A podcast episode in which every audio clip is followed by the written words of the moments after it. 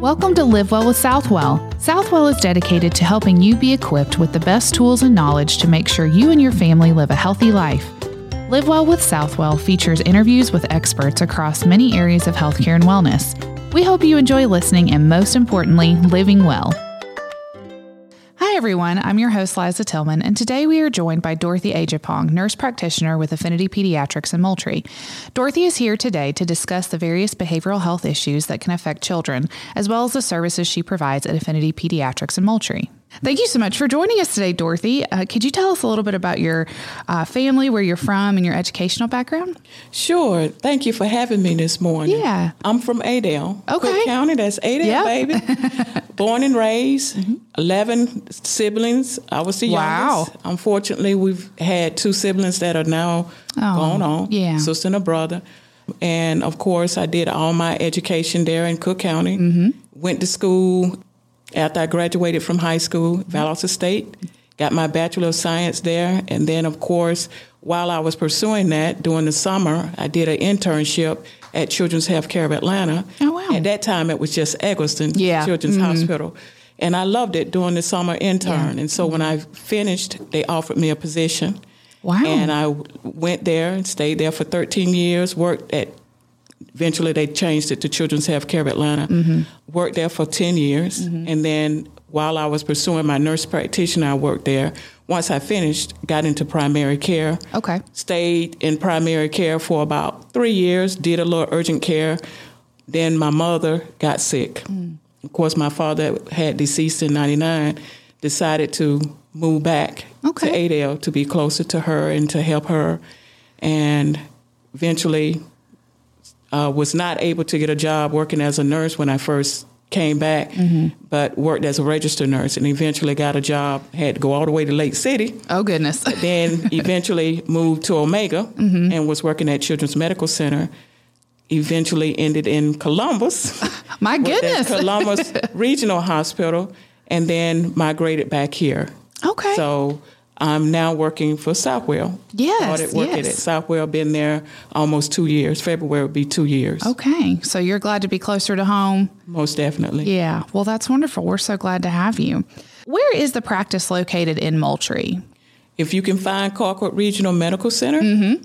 we're right down the road. It's 3007 Second Street South, Okay. Moultrie. And it's right down the street from Colquitt Regional. Well, actually, if you're right in front of Colquitt Regional, just look down by Convenient Care, the pharmacy. We're right down that road. Mm-hmm. Okay. And so we're right there on the left hand side. I always just tell people to look for that blue tin roof. There we go. That- Blue tin roof. we are. so All right. Well, who else do you practice with at Affinity Pediatrics? I am under Dr. Randy Tatum. She's my supervising physician.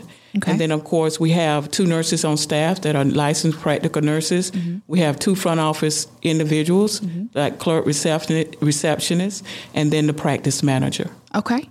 So, what services are offered at Affinity Pediatrics and what ages do you see? We see from newborn all the way up to 18. Okay. And we offer primary care where there's preventive health, health promotion, health wellness, vaccinations. We see acute illnesses, whether it's from strep, colds, flu.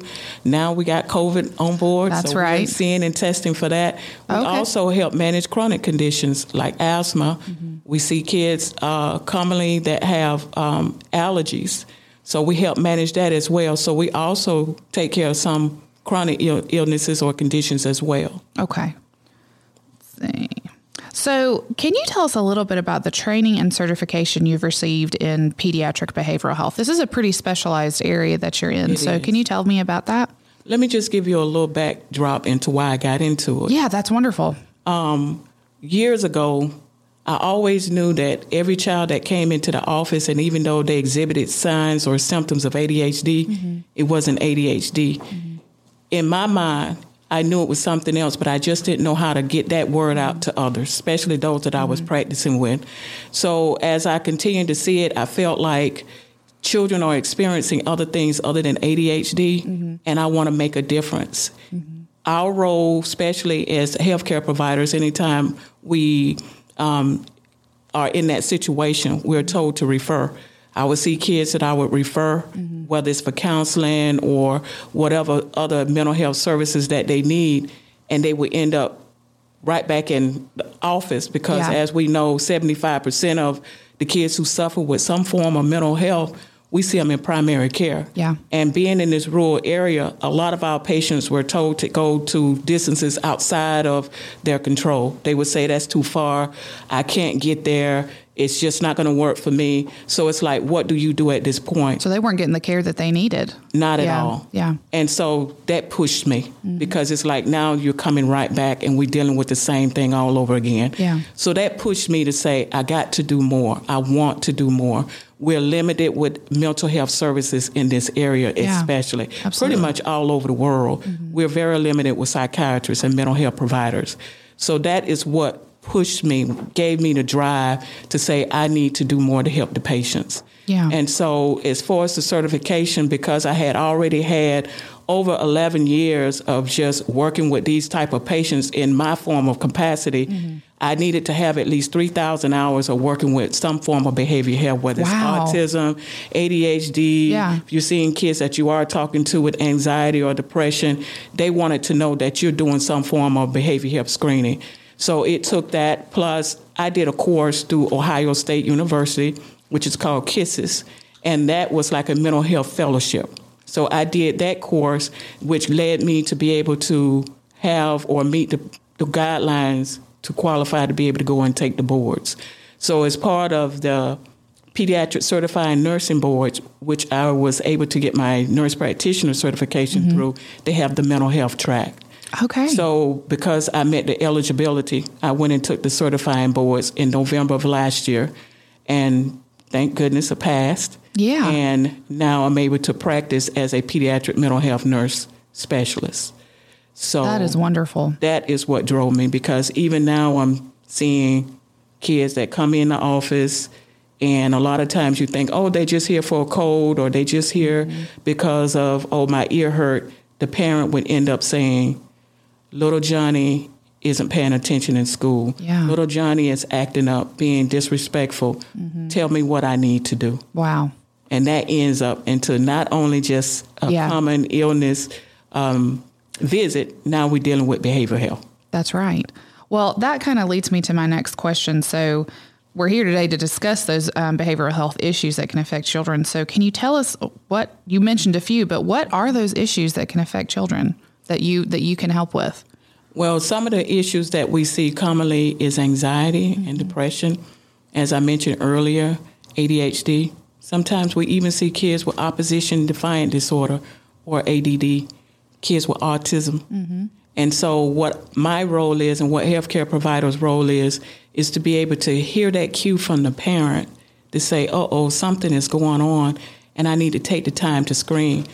For me, what I normally do, every visit is recommended by the American Academy of Child and Adolescent Psychiatry, is that you screen at every visit to see whether or not there's some concern with anxiety mm. or depression.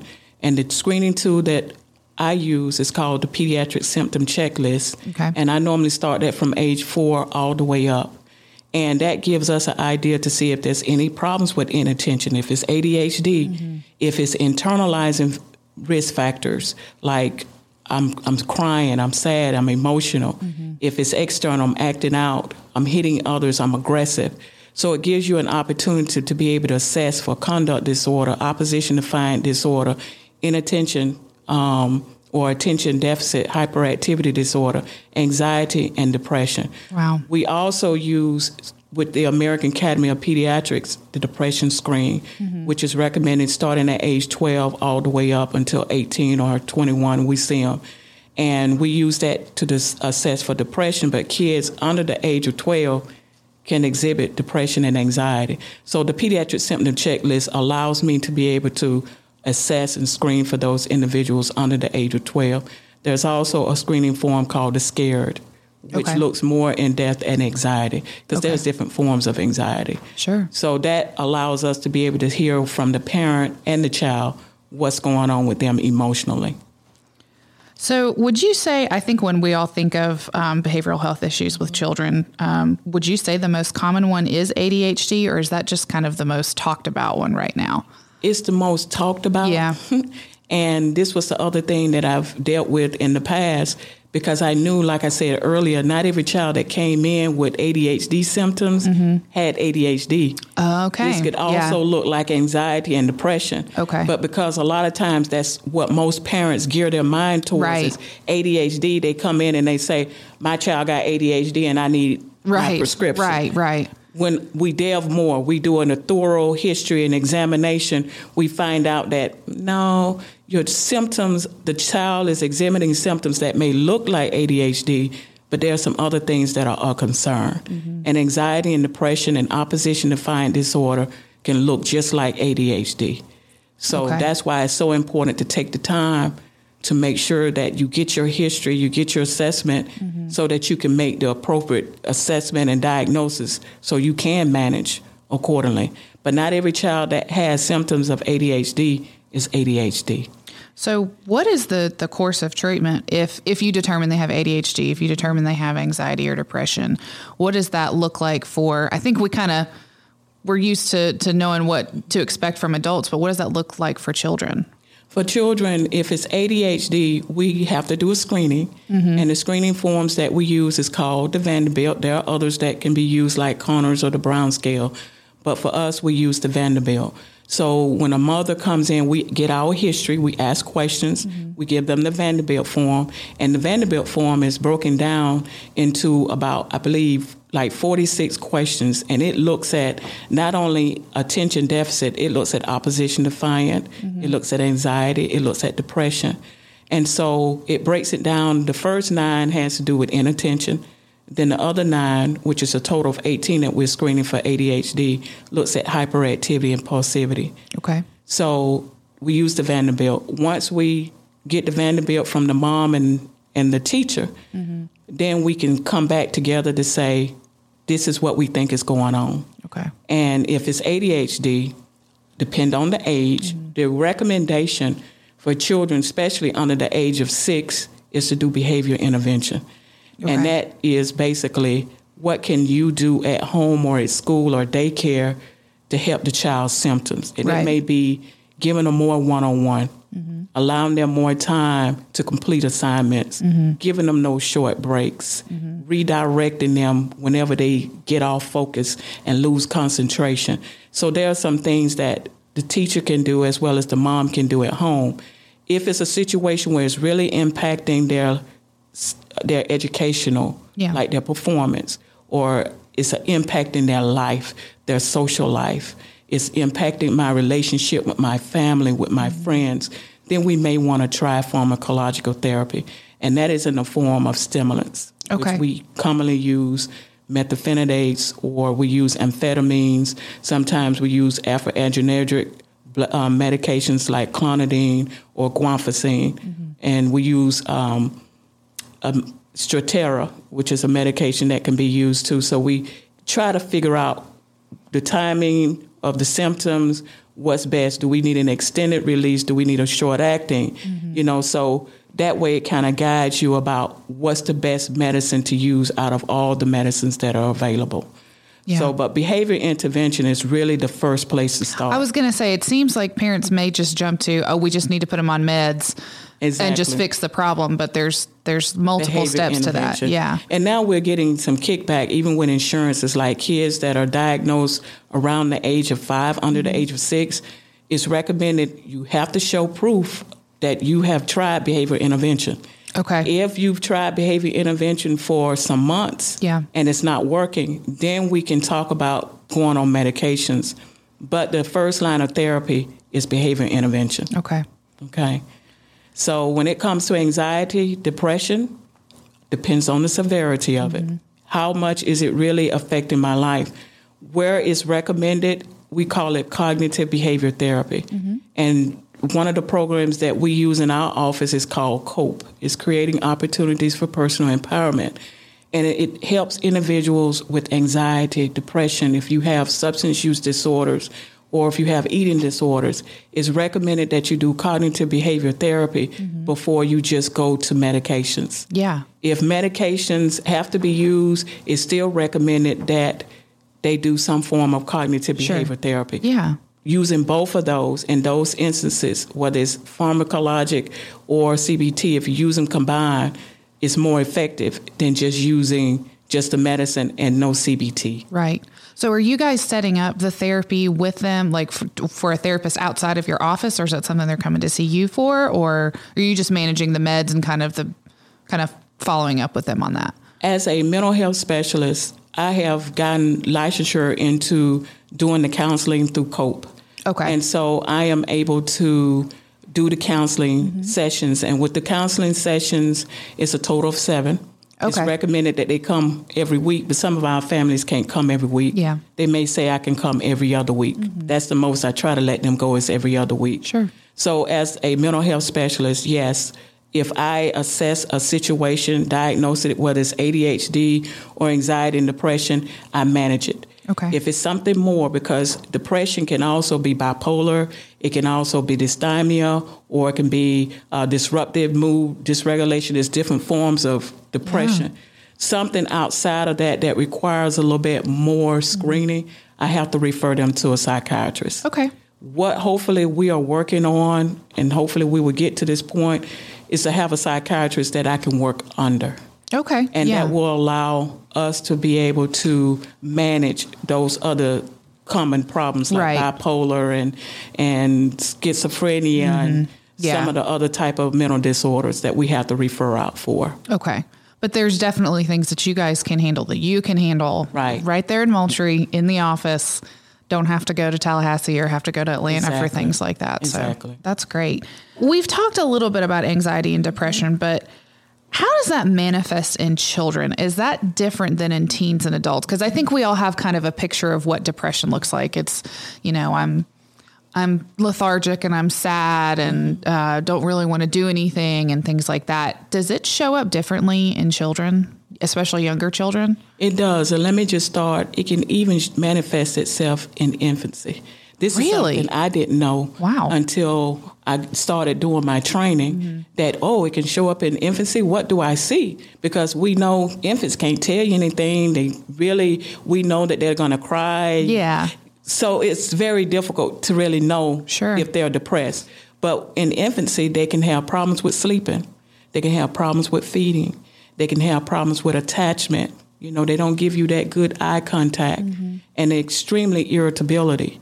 Those are signs of depression that can manifest in infants. In toddlers, they become more aggressive. Mm-hmm. They can regress. They have more of the, the temper tantrums. Yeah. Sometimes they don't want to sleep. I really need that attention. They'll do attention seeking type behaviors. Mm-hmm. In children, especially school age children, we start to see more somatic symptoms.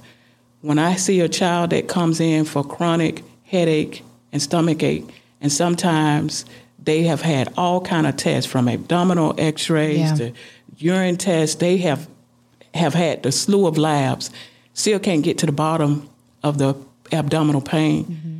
then i start to say maybe this is not something that's pathologic it may be emotional it may wow. be psychological so, as a healthcare provider, I have to put that also as top of my mind mm-hmm. when a child comes in with abdominal pain.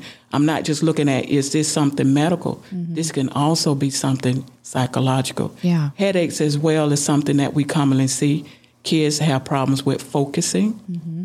inattention, distraction, poor problems with concentration. You see how someone with anxiety or depression, it looks like ADHD.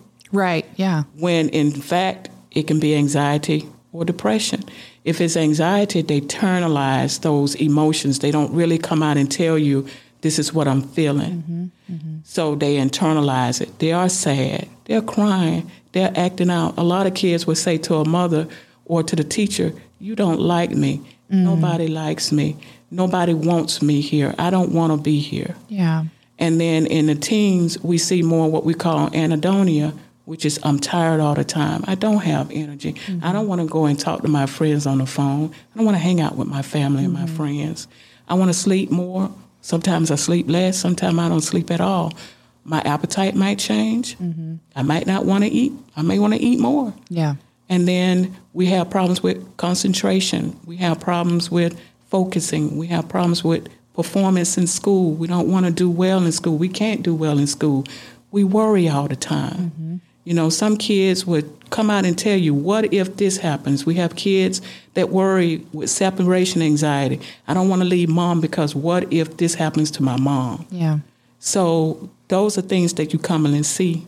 They're always worrying, and that intensity just gets worse because Sure. they're thinking about it all the time, and it becomes part of their life. It starts to affect every aspect of their life with their relationships in school and their family. So mm-hmm. when it starts to affect all of those aspects, then we need to look further and help and manage. So I I think this could probably be another podcast talking about depression and anxiety itself, but it's so interesting to me that you said that it can show up in infants. So is depression truly a chemical imbalance in the brain? Is that where that comes from? I, I know I've heard that before. Is it obviously with infants they don't they haven't mm-hmm. experienced a sad mm-hmm. event or something like that. So is that how it works? It can, there are several causes for depression. One of it can be one of the most common ways that it manifests itself is in the brain mm-hmm. because of some of the neurotransmitters the brain do not get enough of, and so that leads to depression.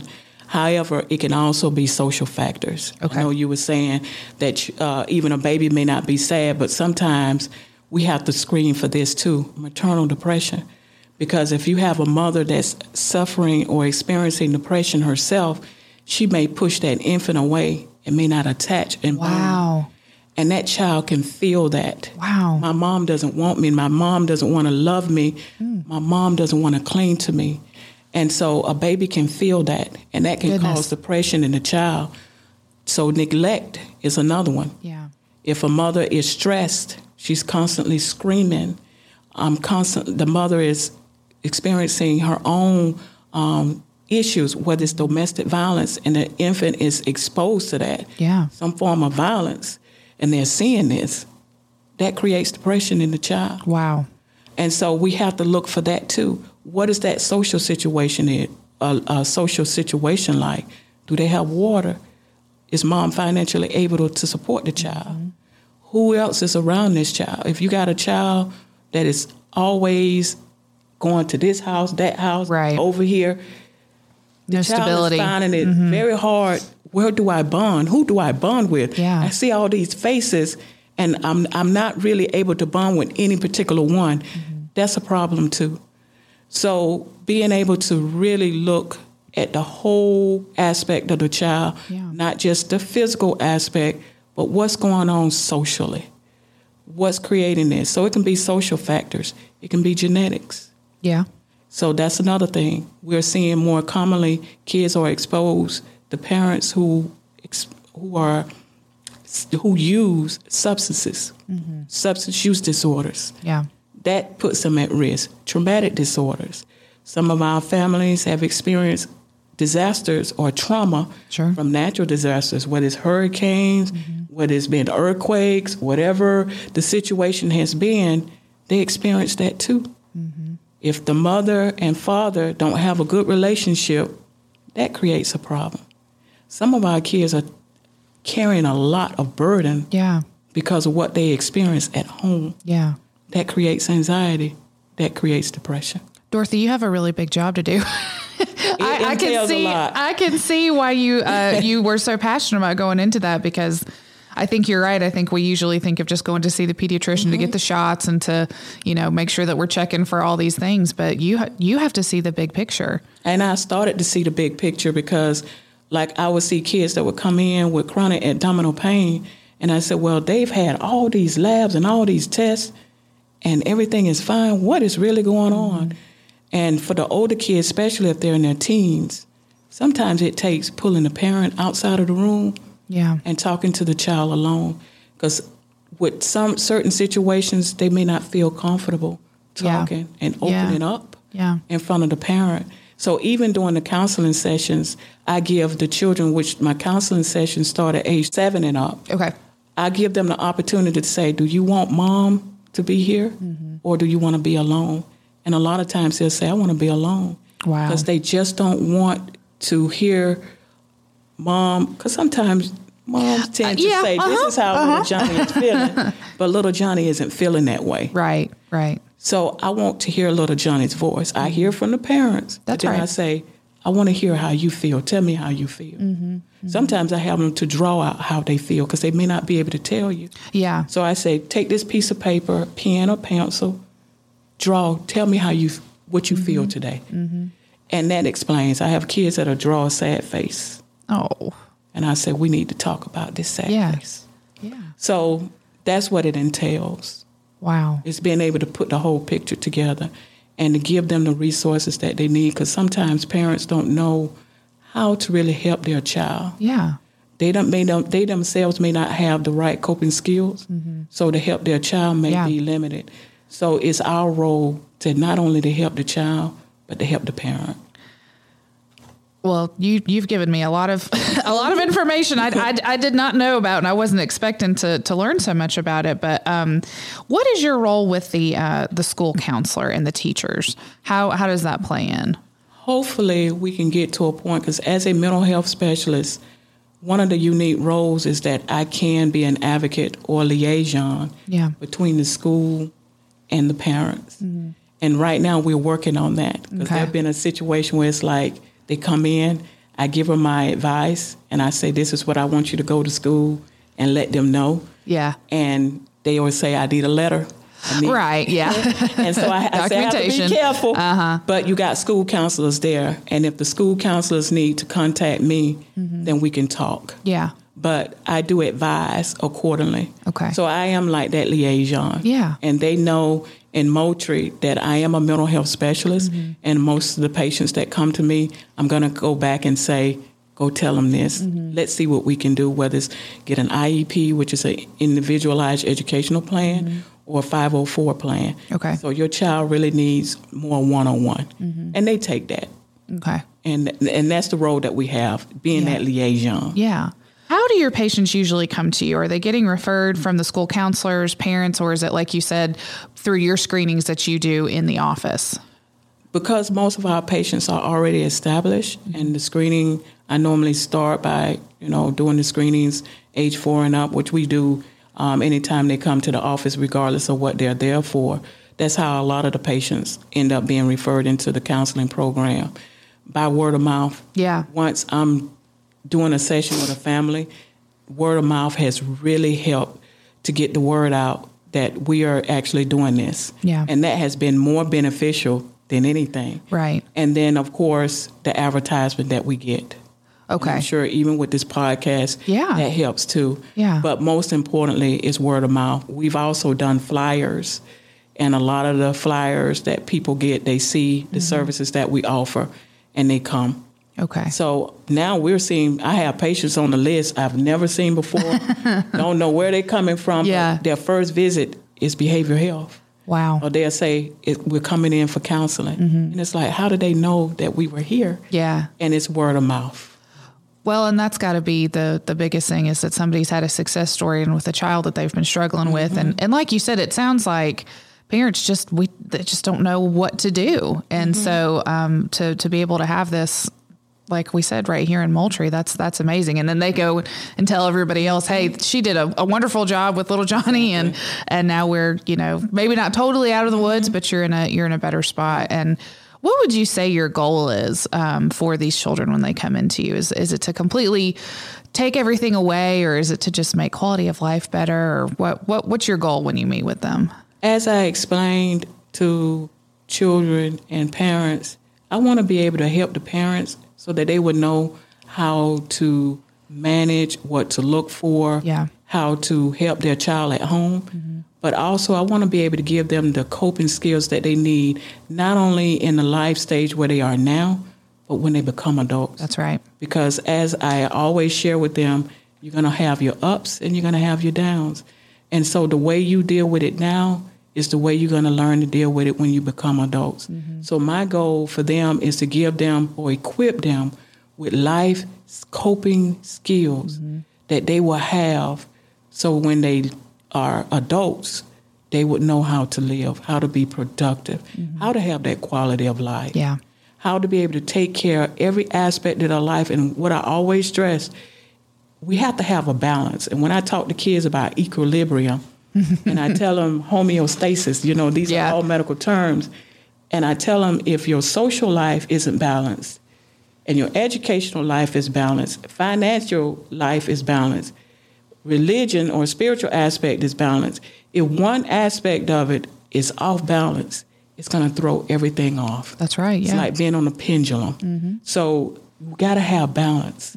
So I'm there to practice holistically so that they can have balance Yeah. in every continuum of life. That is wonderful. That is so great. I'm so glad that you are there for our children. And um, uh, is there anything else that you'd like to add? I would just basically like to say we love what we do. Yeah. It takes passion and it takes time to really understand what's what we need to do in our role so we can better help the community. We're willing to do that. Yeah. I'm willing to do that. And if we can be of any service to anyone, like I said, your first visit, if you feel that your child just needs somebody to talk to them, we're, we're here for that. Mm-hmm. So we want to take care of not just the developmental, the physical aspect of the child, we want to take care of every aspect of the child. Mm-hmm. And we're better equipped to be able to do that. That's wonderful. Well, thank you so much for joining us today, Dorothy. Thank you. To set up an appointment for your child with Dorothy, give Affinity Pediatrics Moultrie a call at 229 985 1293 or visit us online at mysouthwell.com slash pediatrics. Thank you for listening to this episode of Live Well with Southwell. If you have a question for a healthcare expert or a topic you'd like us to discuss, send an email to info at mysouthwell.com. Until next time, live well.